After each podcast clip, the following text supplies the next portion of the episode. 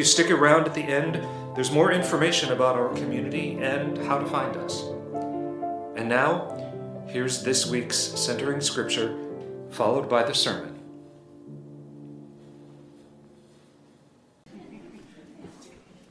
Our scripture is from Romans 12, chapter 12, verse 2. Do not be conformed to this age, but be transformed by the renewing of the mind, so that you may discern what is the will of God, what is good and acceptable and perfect.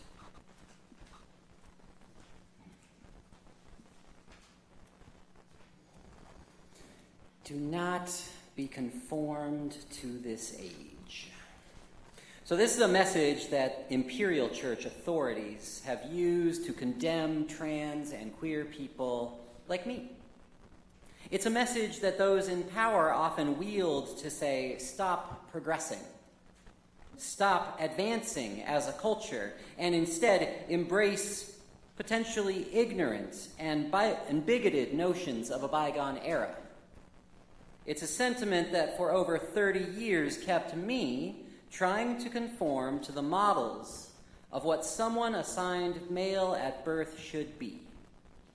Because that's the lie that cisgender supremacy wants us all to believe. That accepting trans people is a product of this age and is against the way it's always been, or even against God's will. Well, I pray y'all are ready for some preaching today.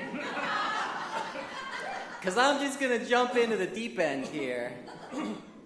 you see, this passage doesn't stop at do not be conformed to this age. We heard it. It continues on to say, be transformed by the renewing of the mind to discern what is the will of God.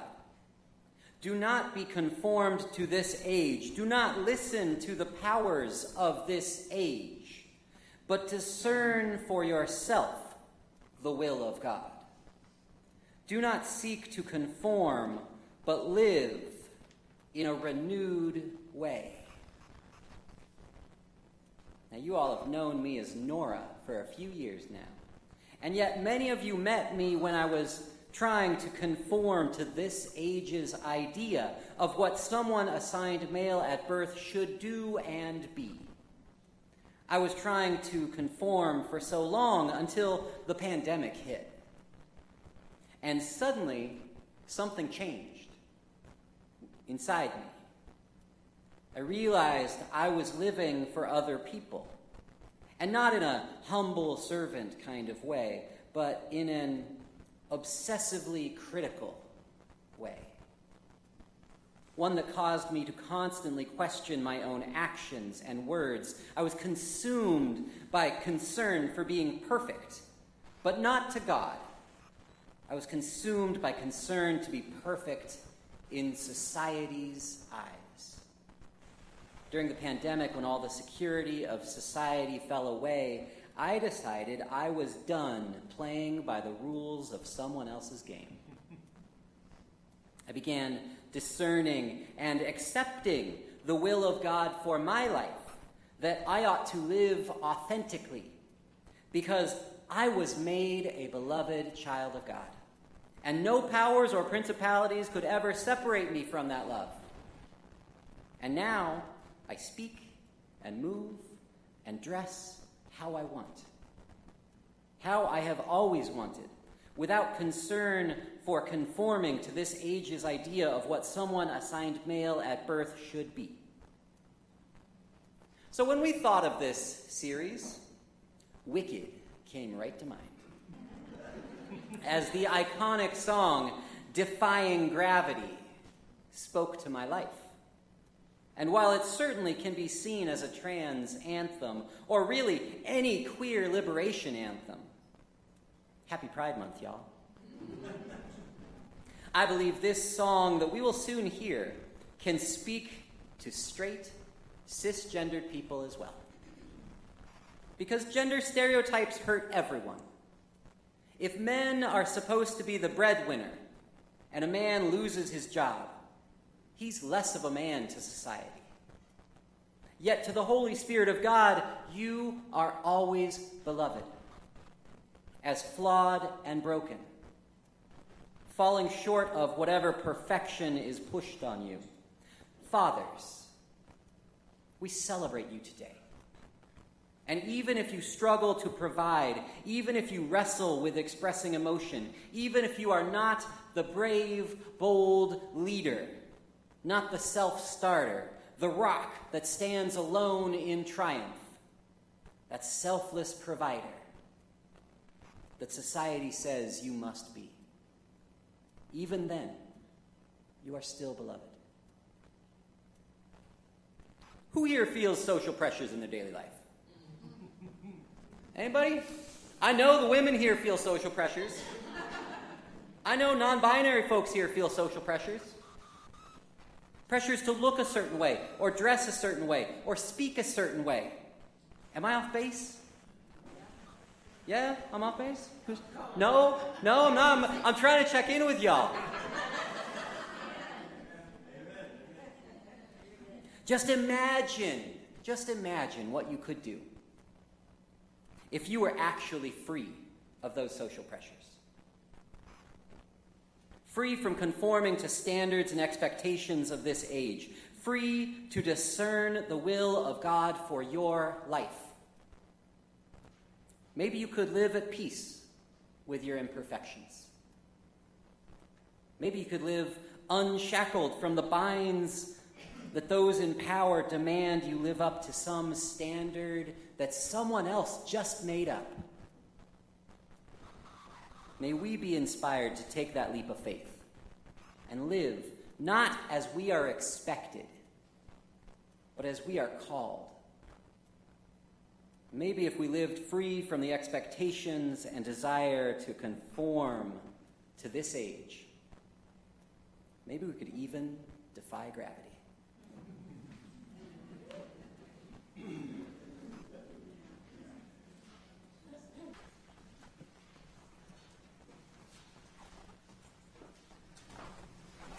Our scripture text is from John chapter 21, verses 1 through 19. It is paraphrased. Let us listen for the word of God. After these things, Jesus showed himself again to the disciples by the Sea of Tiberias, and he showed himself in this way. Gathered there were disciples. Simon Peter said to them, I'm going fishing.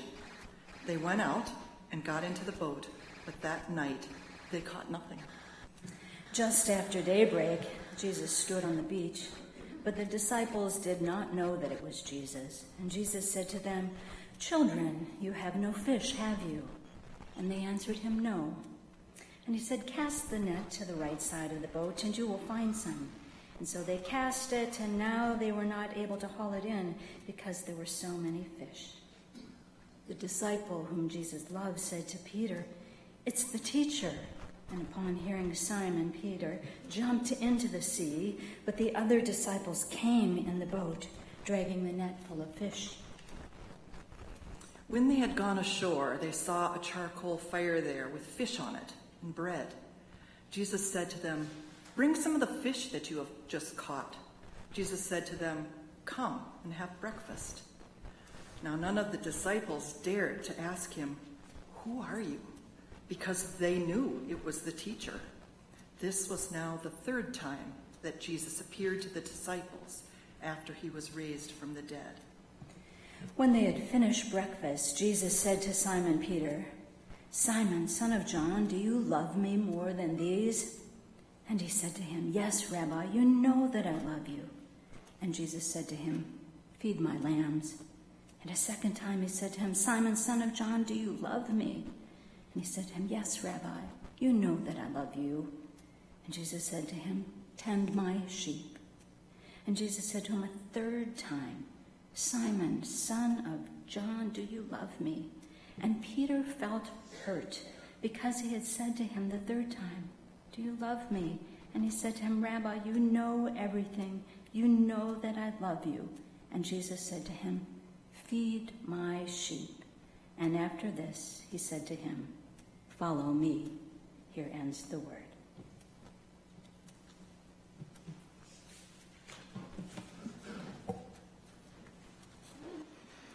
Raise your hand if you know who these girls are on the screen.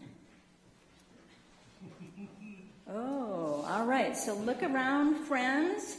And actually, if you raise your hand, keep them up because I want your neighbor sitting next to you to find you at coffee hour and talk about Wednesday Addams and Enid, okay? 10 extra points if you can do the dance. Can you do the dance? Bust it out for me, friends. Can you do the Enid and Wednesday dance? Pastor Nor, did I miss it over here? All right, all right. Well, Wicked is the Wizard of Oz 3.0, right? And Wednesday is the 2023 illustration of a similar dynamic from the Addams family. Remember the Addams family? That is y'all's generation so if you don't know Wednesday and Enid, this is your update, and it's on Netflix. Um, it is not a small child's film, but it certainly is adolescents and up. Do you agree? Yeah? All right. So Wednesday and Enid are similar to Elphaba and Glinda. The first ones are outcasts, misfits in some ways in the eyes of many. Socially, they operate at an arm's length, right? And probably for very understandable reasons. Now, Enid and Glinda, right, you can tell the blonde, are stereotypically more likable. They have conventional good looks, they have people pleasing personalities, and they are groomed to be do gooders. They're groomed to do that.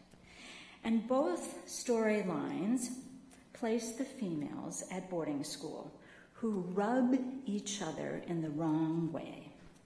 There are hurtful actions and there are hurtful words that occur between the female characters.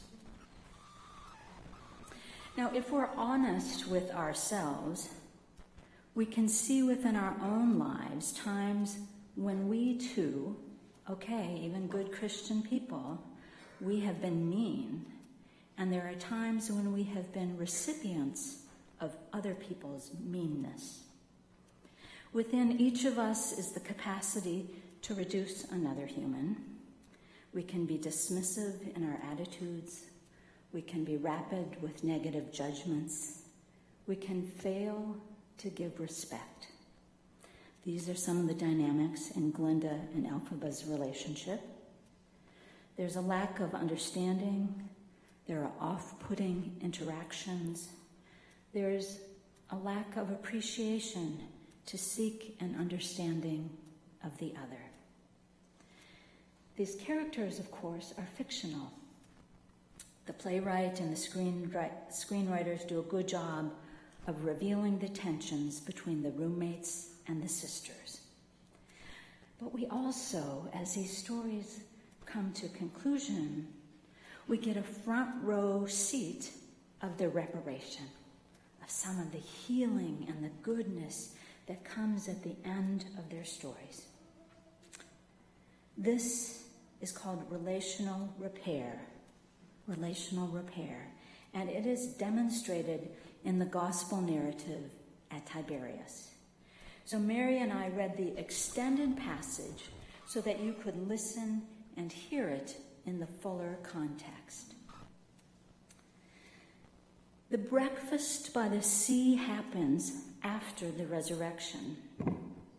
It is daybreak, and the unsuccessful, unsuccessful fishermen are returning to shore.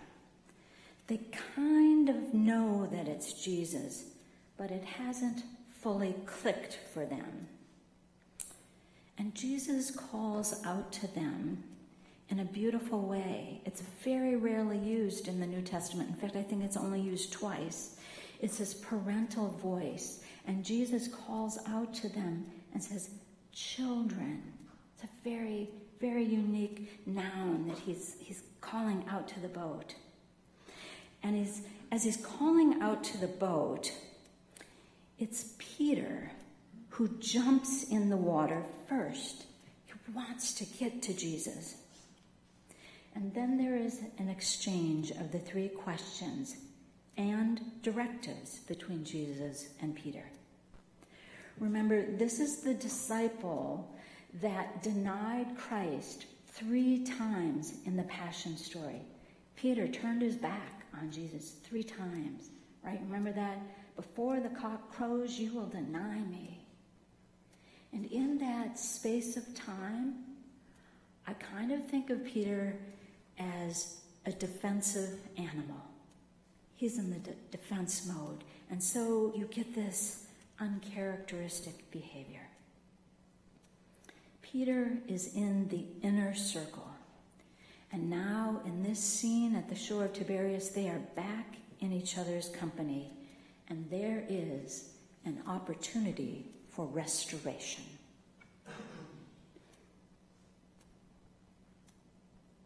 We all have someone, and perhaps several, people that we need to make amends with or repair a relationship. Tiberias, it shows us how to do it. One, hear the voice of the one you have harmed. Acknowledge the need to restore the relationship. Two, jump in. Jump in, get wet, move first towards the one you have hurt. Three, dialogue. Dialogue. Listen to their questions, engage, and accept their requests. And fourth, repair the breach. Repair the breach with love and with actions. And we say, Thanks be to God. Amen.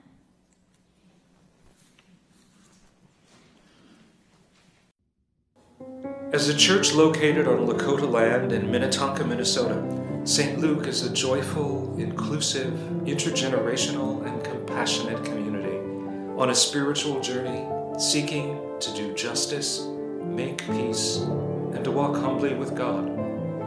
We invite you to join us live for virtual worship each Sunday morning on Facebook or YouTube, or by following the worship links on our website, stluke.mn. Thanks for listening. May you go in peace.